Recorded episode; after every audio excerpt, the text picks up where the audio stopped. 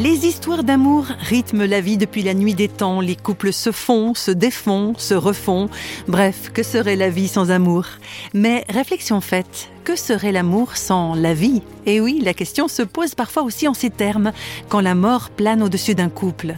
Mariés depuis de nombreuses années, parents de deux filles adolescentes au moment de l'histoire, Martine et Francie Bosser se retrouvent confrontés à la maladie. C'est Martine qui est atteinte par le cancer. Au début, les perspectives de guérison sont plutôt réjouissantes, comme l'explique Francie. Sa femme et lui sont alors encore confiants. Nous avons fait le choix en tant que couple de dire cette maladie ne nous divisera pas. Elle sera là pour effectivement la vivre ensemble. Au départ, c'était le cancer le plus bénin, paraît-il, d'après les, médecins. Donc, on pensait effectivement qu'avec une chimio, on allait assez rapidement sortir de cette impasse.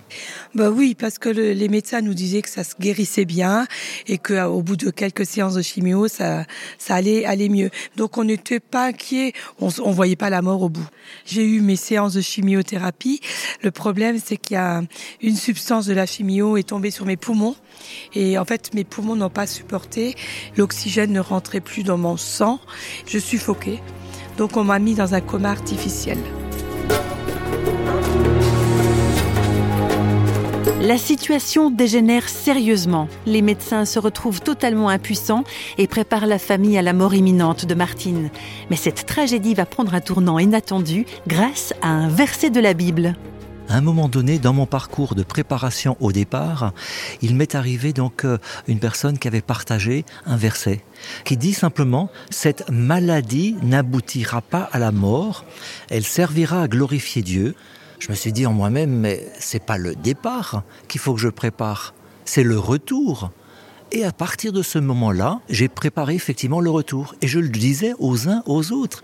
Alors qu'il n'y avait aucun signe clinique sur les moniteurs de bord qui vérifiaient donc euh, tous les paramètres médicaux de Martine, rien ne bougeait. Et pendant des jours. Et je croyais à son retour. Et c'est ainsi que je suis resté dans cette dynamique de la préparation retour auprès de nos enfants, auprès de nos amis, auprès des, membres de l'Église, de la famille, même si eux avaient effectivement quelques doutes. Donc je suis resté avec une parole, qui est quand même une parole forte, mais que j'ai pris pour moi, directement. Cette maladie n'était effectivement pas pour la mort. Martine retrouve la santé lentement mais sûrement. Elle témoigne du nouveau regard qu'elle porte sur la vie à l'hôpital, il m'appelait la miraculée. Ce que je peux dire, c'est que chaque journée est un cadeau. Par exemple, au début, quand je remarchais, il fallait toujours que je me tienne partout. Euh, je tenais plus debout. Donc, je me rendais compte que la vie est très fragile.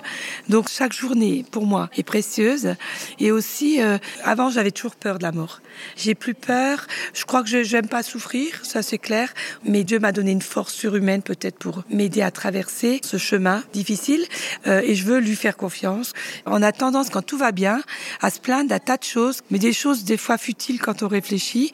Et finalement, il vaut mieux se centrer sur des choses utiles, parce que la vie, elle est fragile. On peut partir d'un jour à l'autre et vraiment rester sur quelque chose euh, qui est euh, essentiel. Pour moi, c'est ma foi en Dieu qui est l'essentiel et qui me donne un sens à cette vie et au service que je veux rendre aux uns et aux autres. Se centrer sur les choses essentielles, et oui, voilà un bel encouragement à suivre, que l'on ait frôlé la mort ou non.